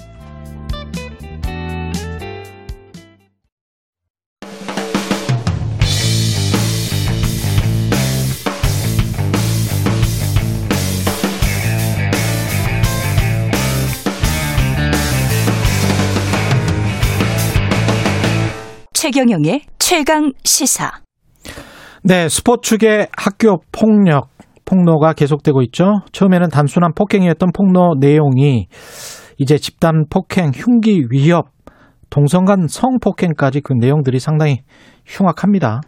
예, 종목 역시 처음에는 배구로 시작했다가 지금은 야구, 농구, 축구 등 대한민국 주요 프로 스포츠 종목 선수들까지 거론되고 있는데요. 급기야 정부 여당이 학교 폭력 저지른 선수를 최고 연구 퇴출하겠다는 특단의 대책을 꺼내 들었습니다. 그런데 체육계 시스템 자체를 개선하지 않고 문제가 해결될까 그런 생각도 들고요. 스포츠 평론가시죠. 성공회대 문화대학원 정윤수 교수와 이야기 나눠보겠습니다. 안녕하십니까? 네, 안녕하세요. 예. 국가대표 출신 축구 스타가 축구부 후배를 성폭행했다는 주장 관련해서 많은 분들이 가해자로 지목된 선수가 기성용 선수다. 기성용 선수도 여기에 대해서 입장을 밝혔고요. 일단 네. 이 사건 좀 정리를 해보죠. 어디까지가 사실인지. 네. 좀 전에 그 진행자께서 말씀 주셨습니다만 처음에 배구로 시작했다가 야구 종목 그리고 어 이게 인기냐 비인기냐에 따라서 관심도가 있어서 그런지 몰라도 한 3일 전에 이제 양궁 종목도 있었습니다. 부산에.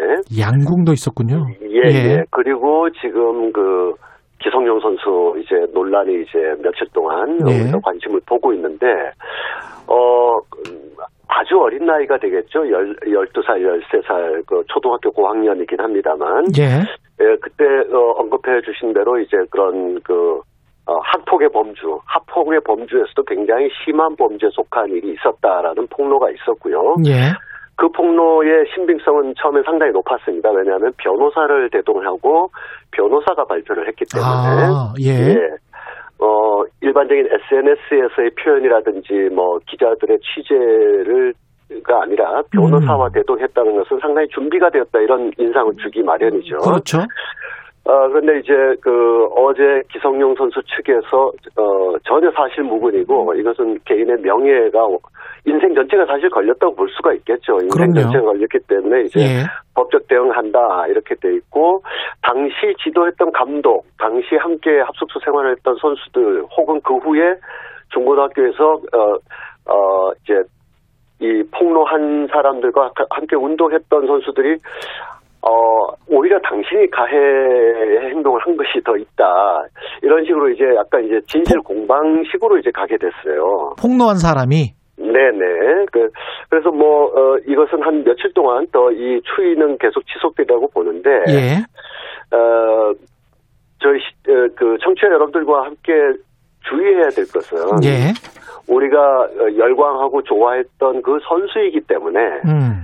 심정적으로 어떤 그 마음의 균형추가 이리저리 움직일 수는 있을 겁니다. 그렇죠. 예, 그렇지만, 어, 미리 우리가 예단하거나 혐의를 가질 필요는 전혀 없을 것이고, 음. 네, 그러나 동시에 어그그 사건의 진위 여부와 상관없이 그 당시를 기억하는 감독이나 관계자들 말을 들어보면 어 그때 20명 내지 30명이 한 숙소 안에서 함께 군대 내무반처럼 생활했기 때문에 예. 그런 일이 발생하기가 어렵고 알기가 음. 어렵다 이런 어 취지의 증언도 있습니다. 예. 그래서 후, 후자의 증언은 그렇다 치더라도 음. 기성용 선수가 어, 막 이제 초등학교 고학년에 대해서 축구 선수 축구 선수의 꿈을 키울 때 예. 그게 그 뭐 19세기나 20세기가 아니거든요. 21세기 초반인데 그러네요. 어, 이 합숙소에서 20명, 30명이 내무반처럼 나란히 잤다라는 거 아닙니까? 아, 그렇습니다. 예. 그러니까 그 자체가 음. 그 자체가 거기서 어떤 어, 물리적인 폭행이나 그 조금 어, 흉- 흉악한 일이 있고 없고에 대한 어떤 막 이렇게 어, 엽기적인 관심이랄까요? 네. 아니면 와 이건 뭐냐? 왜 어, 어린 선수들이 왜 그렇게까지 그랬어?라고 어떤 일이 있었는데 라고 이제 사건 중심적인 관심도 있을 수밖에 없지만 더 중요한 건 아니 초등학교 아이들이 20명, 30명씩 그렇게 그렇게 내무반 같은 생활을 해야 그 축구의 꿈이 이루어지는가? 자, 근데 더 중요한 건 예. 그게 지금도 그렇지 않을까? 이런 그러니까요. 어, 우리가 이 어, 그런 궁금증, 그런 음. 좀더 시스템적인 궁금증을 계속 던져야 되, 는 것이고 음. 아무래도 기성용 선수가 가지고 있는 스타성과 기성용 선수가 성장하는 과정 속에서 한국 축구의 어떤 유소년 시스템이 다 작동했기 때문에 그 사건을 어떻게 어, 보느냐에 따라서 한국 축구 전반 또는 한국 스포츠 전반을 살피는 일이 되겠습니다만 아, 문제의 초점은 사건 그 자체가 어디까지 해부학적으로 어디를 어떻게 때렸대더라 뭐 이런 측면으로 호기심적으로 이게 기사나 이게 관심이 가기보다는 예. 지금도 많은 아이들이 그렇게 생활할 수도 있겠구나. 지금 어 정확한 통계는 아닙니다만 한 4만 5천여 명 정도의 중고등학교 학생들이 있고요. 학생 선수들이 있고 네. 그중에 25%한 만여 명이 현재 합숙소 생활을 하고 있습니다. 과거에 합숙소의 문제가 너무 많아가지고 그 음. 이름을 기숙사라고 바꿨는데 예. 이름이 바뀐 거지 시설이 바뀐 거는 좀 드물거든요. 예. 어, 이 만여 명의 그, 어, 중고등학교 학생들이 기숙사 생활을 하고 있는데, 어, 2019년 국가인권위원회의 실태조사에 의하면, 뭐, 그 시골 소읍의 뭐 빌라 같은 곳에, 빌라에 뭐 2, 3층에 뭐 방이 네. 한 3칸, 2칸 있잖아요? 그렇죠. 여, 여기 15명씩 생활하고 그렇습니다. 음. 지금도 그러한 상황이고, 예. 그것이 단지 생활 여건의 취약함 뿐만 아니라 거기서 최소 다섯 명 이상 생활하면 위계 질서가 생기게 되고요. 그러네요. 예, 예. 감독, 코치, 주장, 선배 그리고 그 중에서도 어 이건 그냥 형, 어, 형태상의 위계 질서고 음. 누가 스타 플레이인가 뭐 어, 어린 선수들이긴 합니다만 그렇죠. 어느 어느 선수가 진짜 잘하냐에 의해서 그 선수 중심으로 이제 상급 학교 진학이 막 그 이루어지는 그런 구조이기 때문에 예. 이런 구조 자체에 우선 더 관심이 가야 된다 이렇게 말씀드리고 싶습니다. 잠은 집에서 자야 될 것 같은데. 외국 그, 그- 네, 예. 인권위원회 조사관이 어 제가 개인적으로 들은 얘기인데요. 예. 실태 조사를 나갔어요. 경기도 어느 지역인데. 음. 그래서 뭐 빨래를 어떻게 하는지 하루 생활을 어떻게 하는지 후 우리가 이렇게 누가 누구를 때리지 않는다 하더라도 시간의 통제, 공간의 압력, 아주 그 조밀조밀한 인간관계 심리적인 압박 이런 것이 다 사실은 중고등학교 때 굳이 미리 체험할 일은 아닌데 예. 어쨌든 그런 상황 속에 있다가 이제 조사를 하고 이제 나오는데 한 학생이 물건 놓고 갔다고 막 따라오더래요. 예. 그래서 어, 놓고 간 물건 없는데 하고 이렇게 막 했더니 그 친구가 막 와서 집에 가고 싶다고 아. 작은 소리로 말하대요. 작은 아. 소리로. 예. 예, 여럿이 있을 때는 말을 못 하니까 음. 저 선생님 물건 놓고 가셨어요 하고 막 뛰어와서 저 집에 가고 싶어요라고 음. 말을 하는 게 2019년에서 20년의 한국 스포츠의 한 단면이라는 거죠. 근데 이거를 어떻게 그러면 고쳐야 될지 며칠 전에 이제 문화체육부 황희 장관은 학교 폭력 정도에 따라서 연구 퇴출하겠다 뭐 네. 이렇게 대책을 내놨는데 이게 지금 대책이 될 수 있습니까? 네, 신임 장관께서 상황을 잘 모르시는 게 있는 것 같아요. 예. 네, 그리고 어, 장관 이전의 경력 속에서 스포츠의 복잡한 구조에 대한 그런 관심을 어, 가졌던 이력이 좀 어, 두텁지 않다 보니까 예. 아무래도 이제 좀 그 판단이 표면적이라고 생각이 드는데 예. 이런 이런 일이 벌어지면 그 지도자나 감독이나 관계자들이 예, 고참 선수나 주장들 혹은 몇몇 선수들의 인성 교육부터 하겠다 이런 말들이 나와요. 예. 그 다음에 아까 말씀하신 그런 조치들이 협회 음. 또는 문체부 차원에서도 나오게 되고, 예. 근데 이 이런 모든 발표나 또 교육을 시키겠다, 음. 또뭐 정기적으로 가가지고 실태 조사를 하겠다 했을 때 예. 여기서 핵심적으로 어 주목되는 것은 다 이 모든 문제가 아이들 문제인 것처럼 표현되고 있다는 거죠. 아. 예. 어른의 문제군요. 사실 어른들의 문제예요. 감독의 문제이고요. 나가서는 협회의 문제고 이 시스템을 20년 이상 사실상 방치해두다시피 한 문체부의 문제인 것이고요. 예.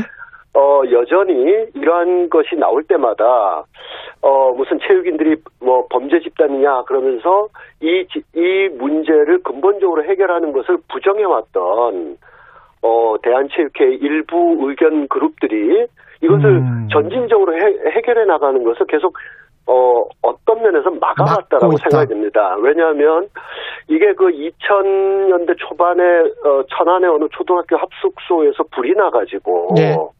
아주 꼬마 아이들이 죽은 적이 있어요. 음. 너무 슬프게도. 그리고 2007년, 8년에 그리고 또 2015년에 그리고 최근에는 예. 어, 고 최숙현 선수 죽음에 이르기까지 1년에 15년 이상의 과정에서 모든 문제가 어, 합숙소나 심지어는 진천 선수촌을 기반으로 벌어졌단 말이죠.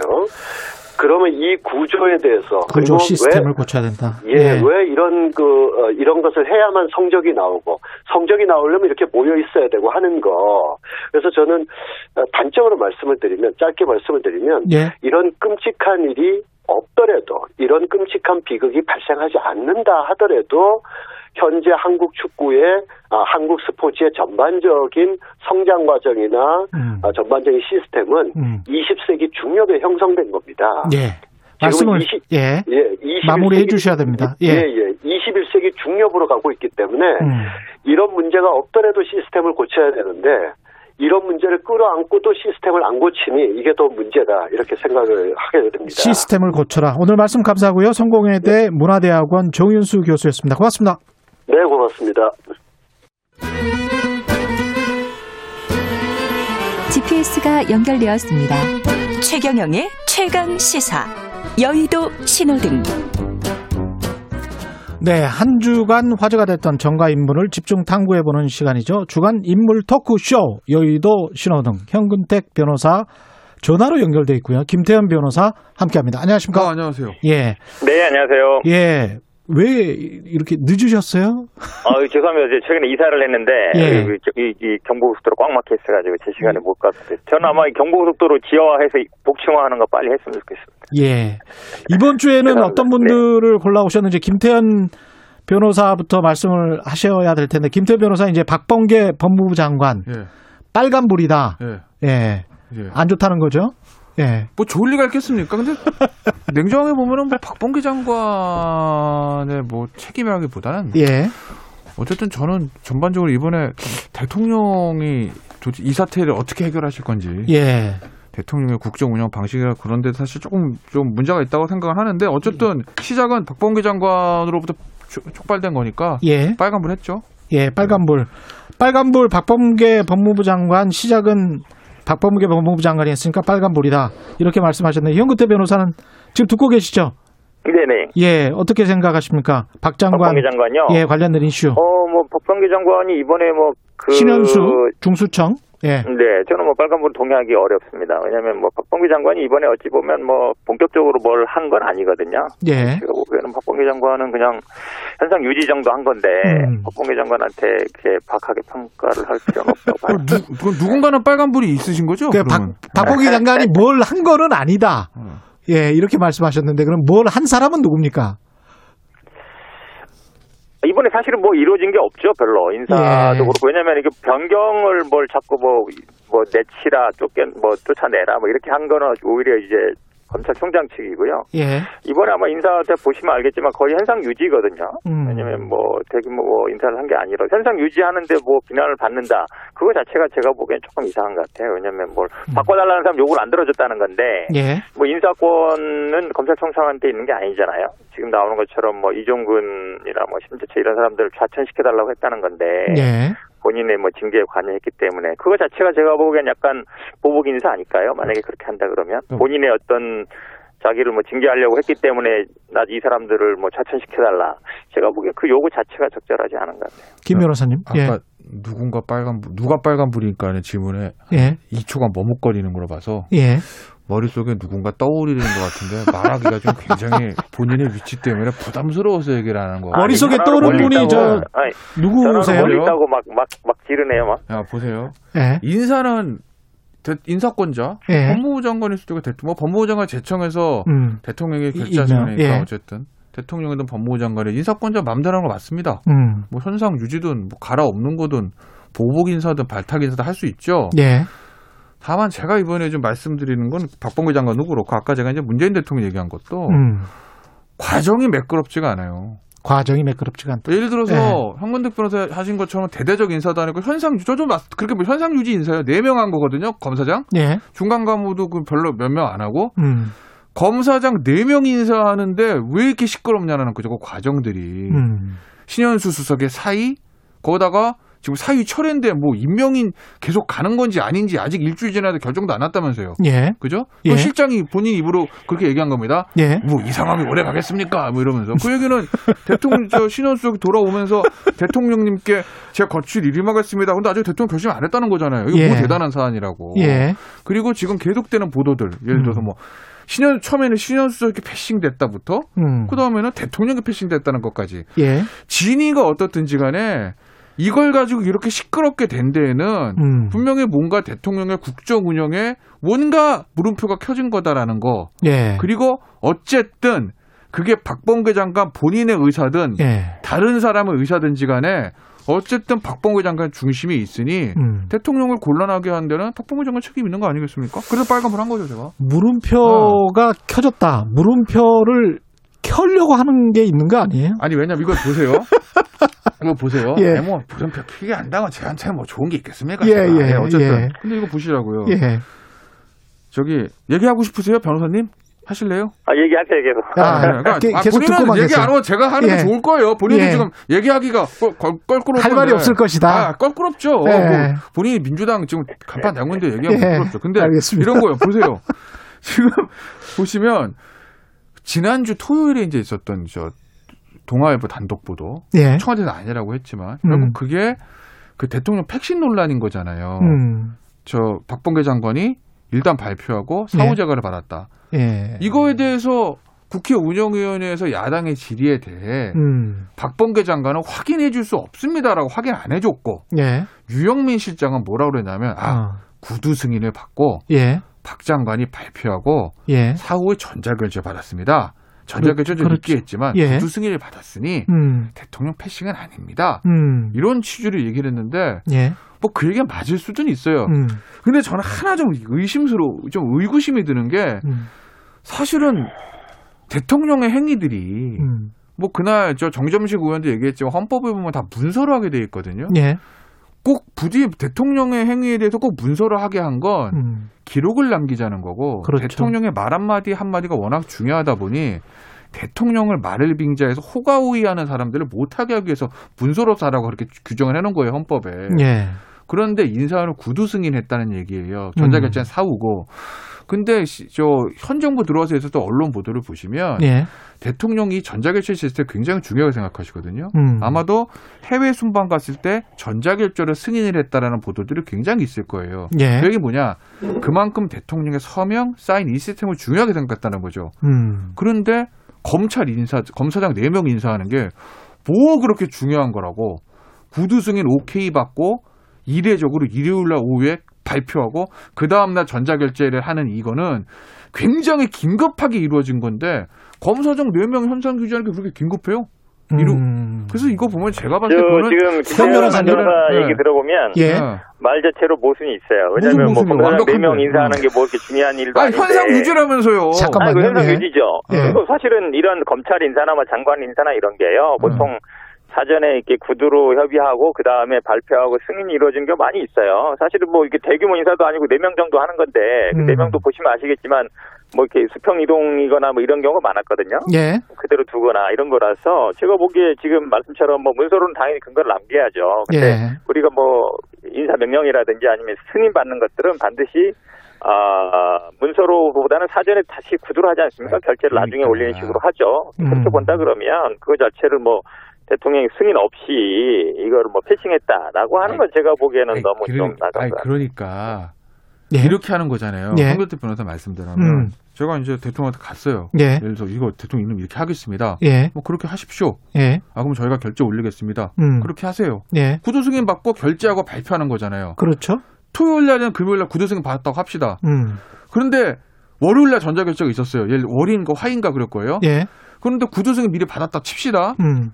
그런데 전자결제 하기도 전에 일요일 날 오후에 그렇게 급박하게 발표해야 될 때 이유가 뭐냐라는 거죠. 음. 그게 해결이 안 되니까 야 진짜 대통령 패싱하고 먼저 발표해 놓고 음. 나중에 문제 생기니까 전자결제 해가지고 사후 승인하는 형태로 되고 예. 야당이 그걸 추궁하니까 실장에 나와서 아 사전에 구두 승인 받았으면 괜찮습니다 이렇게 얘기하는 거 아니야라는 음. 야당 쪽의 의혹의 시, 로 그렇게 추정할 수 있다는 있다. 거죠. 왜냐면 예. 자연스럽지 않아요. 그 검사장 인사, 뭐 검사장 인사 안 중요하다는 게 아니라 예를 들어 장관이라든지 아니면 뭐 수석이라든지 뭐 이런 사람들이 아니라 예. 계속 얘기하는데 사실 네 명이고 거의 수평이고 현상 유지였거든요. 예. 제가 보기에는 이 정도 인사하는 거는 그렇게 뭐 중요한 문제는 아니에요. 예. 지금 언론이 굉장히 뭐 신현석 수석 때문에 물론 신현석 수석 때문에 이게 막 커지고 막 이런 게 있지만 예. 평상시 같았으면 아마 뉴스 한 줄 나고 말 일들이에요. 그렇게 중요한 일이 아니었거든요. 이걸 갖고 자꾸 뭐 패싱했다라고 얘기하는 건 제가 보기에는 좀 그냥 자, 이거는. 그러면 시간이 얼마 안 남아서 어, 패싱하고요. 진짜 하나 더 있는데 바꿔 네, 빨간 불이. 왜냐하면 예, 현근택 변호사가 네. 예, 지정한 파란불이 하나 있습니다. 김남국 더불어민주당 의원은 파란불을 주셨는데 왜 주셨습니까? 어, 이번에 어쨌든 좀 의사협회에서 좀 이제 세게 나왔잖아요. 다시 예. 뭐 파업하겠다 이랬는데, 김남국 의원이 일단 할 말을 한 것 같아요. 음. 왜냐면 뭐 이, 이- 이번에 그 의료법 개정안이 아시겠지만 여야 합의로 처리됐고, 변호사라든지 뭐 회계사라든지 다 그렇게 돼 있거든요. 뭐 금고 이상이라든지 5년, 그 다음에 집행유예 2년 이렇게 자격 요건 자체가 안 돼 있는데, 예. 사실은 김남국 의원이 지금 이제 의사협회가 얘기하는 거 보면 이제 파업 을 하지 못할 분위기로 가고 있는데 그렇잖아요. 국민들 여론도 되게 안 좋고. 그렇죠. 근데 그런데 어쨌든 좀 할 말을 했다 제대로. 왜냐면 음. 고, 그럴 때 좀 할 말을 해줘야 되거든요. 근데 약간 의사협회가 세니까 예. 뭐 의사협회, 변호사협회 이런 데들이 좀 발언권이 센데 음. 약간 이제 주저하고 있을 텐데 특히 이제 국민의힘 같은 경우에는 여야 합의로 처리해 놓고도 오히려 김종인 비대위원장을 막 찾아가서 오히려 뭐 아이고 문제 있다 이렇게 얘기했잖아요. 그래서 음. 야당 의원들은 어, 그 법사위에서는 동의해놓고 이제 밖에서는 이제 어찌 보면 당 대표가 반대하는 상황이 된 건데 예. 그럴 때 흐름을 잘 이렇게 끊어줬다. 그래서 저는 파란불 주고 싶어요. 김 변호사님 어떻게 생각하세요? 정확하게 말씀드리면 저는 김남국 의원이 파란불이라기보다는 예. 최대집 의사협회장의 빨간불이죠. 아, 네. 바보 같은 아니 왜 행동을 했다. 파란불 주, 주면 왜냐면 되지? 그럼 김남국 의원 법을 만든 건 아니니까 이 법을. 예. 근데 말 자체는 저는 김남국 의원하고 음. 저- 의사협회장 뭐 조폭이다 뭐다 뭐 예. 이런 얘기를 오갔잖아요. 예. 전두 사람 말 중에서 김남국 의원의 말이 저는 찬성을 해요. 근데- 기본적으로 저는 예. 의사협회가 이번에 좀 무리한 요구를 한다고 보기 때문에 근데 국민의힘 저 네? 김종인 위원장은 왜 그렇게 약간 뉘앙스를 그렇게 그러니까 뭐 비추셨을까요? 이런 거죠. 뭐 적의 적은 친구다 이런 거 아니겠습니까? 아. 상관 안 두고 뭐 가장 가장 기본적인 뭐 그런 거 하는 건데. 예. 예, 근데 저는 얼마 전에도 공공의대 뭐 이런 거 할 때는 음. 의사협회 쪽의 얘기들이 조금 귀담아 들어줄 저기가 전 있었다고 봐요. 그때만 해도. 예. 근데 지금은 이건 저는 의사협회의 주장에 저는 동의하기 어렵다. 변호사들도 똑같은 법을 지금 적용받죠. 사실은. 변호사만, 그러니까 변호사만 그런 게 아니고요. 예. 금융기관 직원들 중에서 음. 민간 금융기관 말고 이제 농업, 네, 중앙에 농협. 예, 예. 거기도 이제 법이 있거든요. 예. 그분들도 제가 알기로 농협 중앙에 다니는 직원분들도 음. 음주운전 세 번인가 네 번에서 집행유예 나면요 회사 못 다녀요. 예. 그렇습니다. 예. 그러니까 법에 의해서 신분이 어느 정도 보장된. 보장되고 음. 신분이 규정된 뭐 사립학교 교원도 마찬가지고요. 음. 조금마다 차이는 있을 수 있는데 음. 금고 이상의 실형받으면 회사에서 주의가 위태롭거든요. 아, 그게 그렇죠. 집행유예 나오면 그런 거예요. KBS도 당연히 그래, 잘리겠죠. KBS 예. 그렇죠. 다 예. 잘린다고요. 예. 그 때문에 잘린다고요. 예. 의사는 그냥 진료 봅니다. 어. 이게 그렇죠. 맞아요? 예. 안 맞잖아요. 근데 무슨 뭘 엄청나게 의사들을 탄압하는 것처럼 얘기를 하시는데 이건 아니다. 예. 제가 봤을 때는. 거기에서는 또 일치하시네요. 예. 그 관련돼서 의사들이 접종을 안 하면 간호사들이 접종하게 할 수도 있는 것 아닌가라고 이야기를 이재명 경기지사가 또 마침 또 받고 김남국 의원이 바로 관련 법률 개정안을 적극 검토하겠다 이렇게 이야기를 했단 말이죠. 이게 네네. 뭔가 이루어지고 있, 고 통하고 있는 느낌입니다. 김남국 의원이 아무래도 경기도 지역구고요. 안산이니까. 아. 그다음에 이제 중앙대 또 후배잖아요. 아 그렇게 됩니까? 아 그렇죠. 그러기도 예. 하고 또 그전에 뭐 CCTV 지금 어, 수술실 CCTV 설치 관련해서 도 아마 김남국 의원이 좀 뭐 발의했던 것 같은데 그게 예. 좀 약간 안 되고는 있는데요. 예. 그렇게 본다 그러면 근데 CCTV 설치 문제나 지금 간호사 주사 문제나 어, 의료계에서는 당연히 반대하는 얘기인데 음. 실제로 우리 현장에도 보면 아시겠지만 주사를 놓는 거는 의사가 놓지 않고 간호사가 놉니다. 예. 근데 이제 그 전제가 의료법에는 이제 의사의 허가를 받은 경우도 있어요. 그렇습니다. 어, 그렇긴 한데 실제로 우리가 접종 갔을 때도 이제 실제로 주사를 놓는 거는 어찌 보면 이제 간호사들이 놓게 돼 있는데 이 예. 백신 주사나 이런 거는 예를 들어서 그 의사가 감독을 하게 한 거는 어떤 주사를 놓을지를 정하는 거거든요. 음. 그렇잖아요. 어떤 주사를 얼마나 넣을지. 예. 근데 이 백신 같은 경우에는 종류도 정해져 있고 양도 정해져 있어요. 음. 약간 기술적인 문제만 남는 거예요. 예. 그 저- 접종하는 문제만 남는 거거든요. 저는 그래서 이런 경우에는 오히려 의사가 감독원이 그렇게 중요하지 않다라고 봐요. 왜냐하면 예. 어쨌든 집단적으로 마- 짧은 시간에 많은 사람들한테 접종하는 게 중요한 거니까 음. 저는 그래서 그렇게 본다 그러면 이게 보건소라든지 아니면 국립의료기관이라든지 이런 데서 관리 감독을 하잖아요. 우리가 지금 그 백신은 예. 그렇게 본다 그러면 이런 만약에 의사가 의사들이 만약에 파업을 해서 못 노는 상황이 되고 만약 그리고 의사들이 숫자가 부족해서 접종할 사람들이 부족한다 그러면 뭐 그런 보건소라든지 국립의료기관의 감독하에 간호사들이 놓게 하는 것도 저는 하나의 방법이 될 수 있다고 봅니다. 김태 변호사님 짧게 하실 말씀 있으십니까? 아니 뭐 예. 뭐 법률 저는 사실은 이재명. 계로 지금 김남국 의원이 분류되고 있는 것 아닌가 뭐 이런 질문을 드렸던 건데 예. 예. 근데 그 말씀을 현 변호사님이 안 하시네. 예. 알겠습니다. 말씀 감사하고요. 여의도 신호등 김태현 변호사 그리고 현근택 변호사였습니다. 고맙습니다. 네, 감사합니다. 고맙습니다. 예. 2월 26일 금요일 KBS 1라디오 최경의 최강 시사 여기까지입니다. 고맙습니다.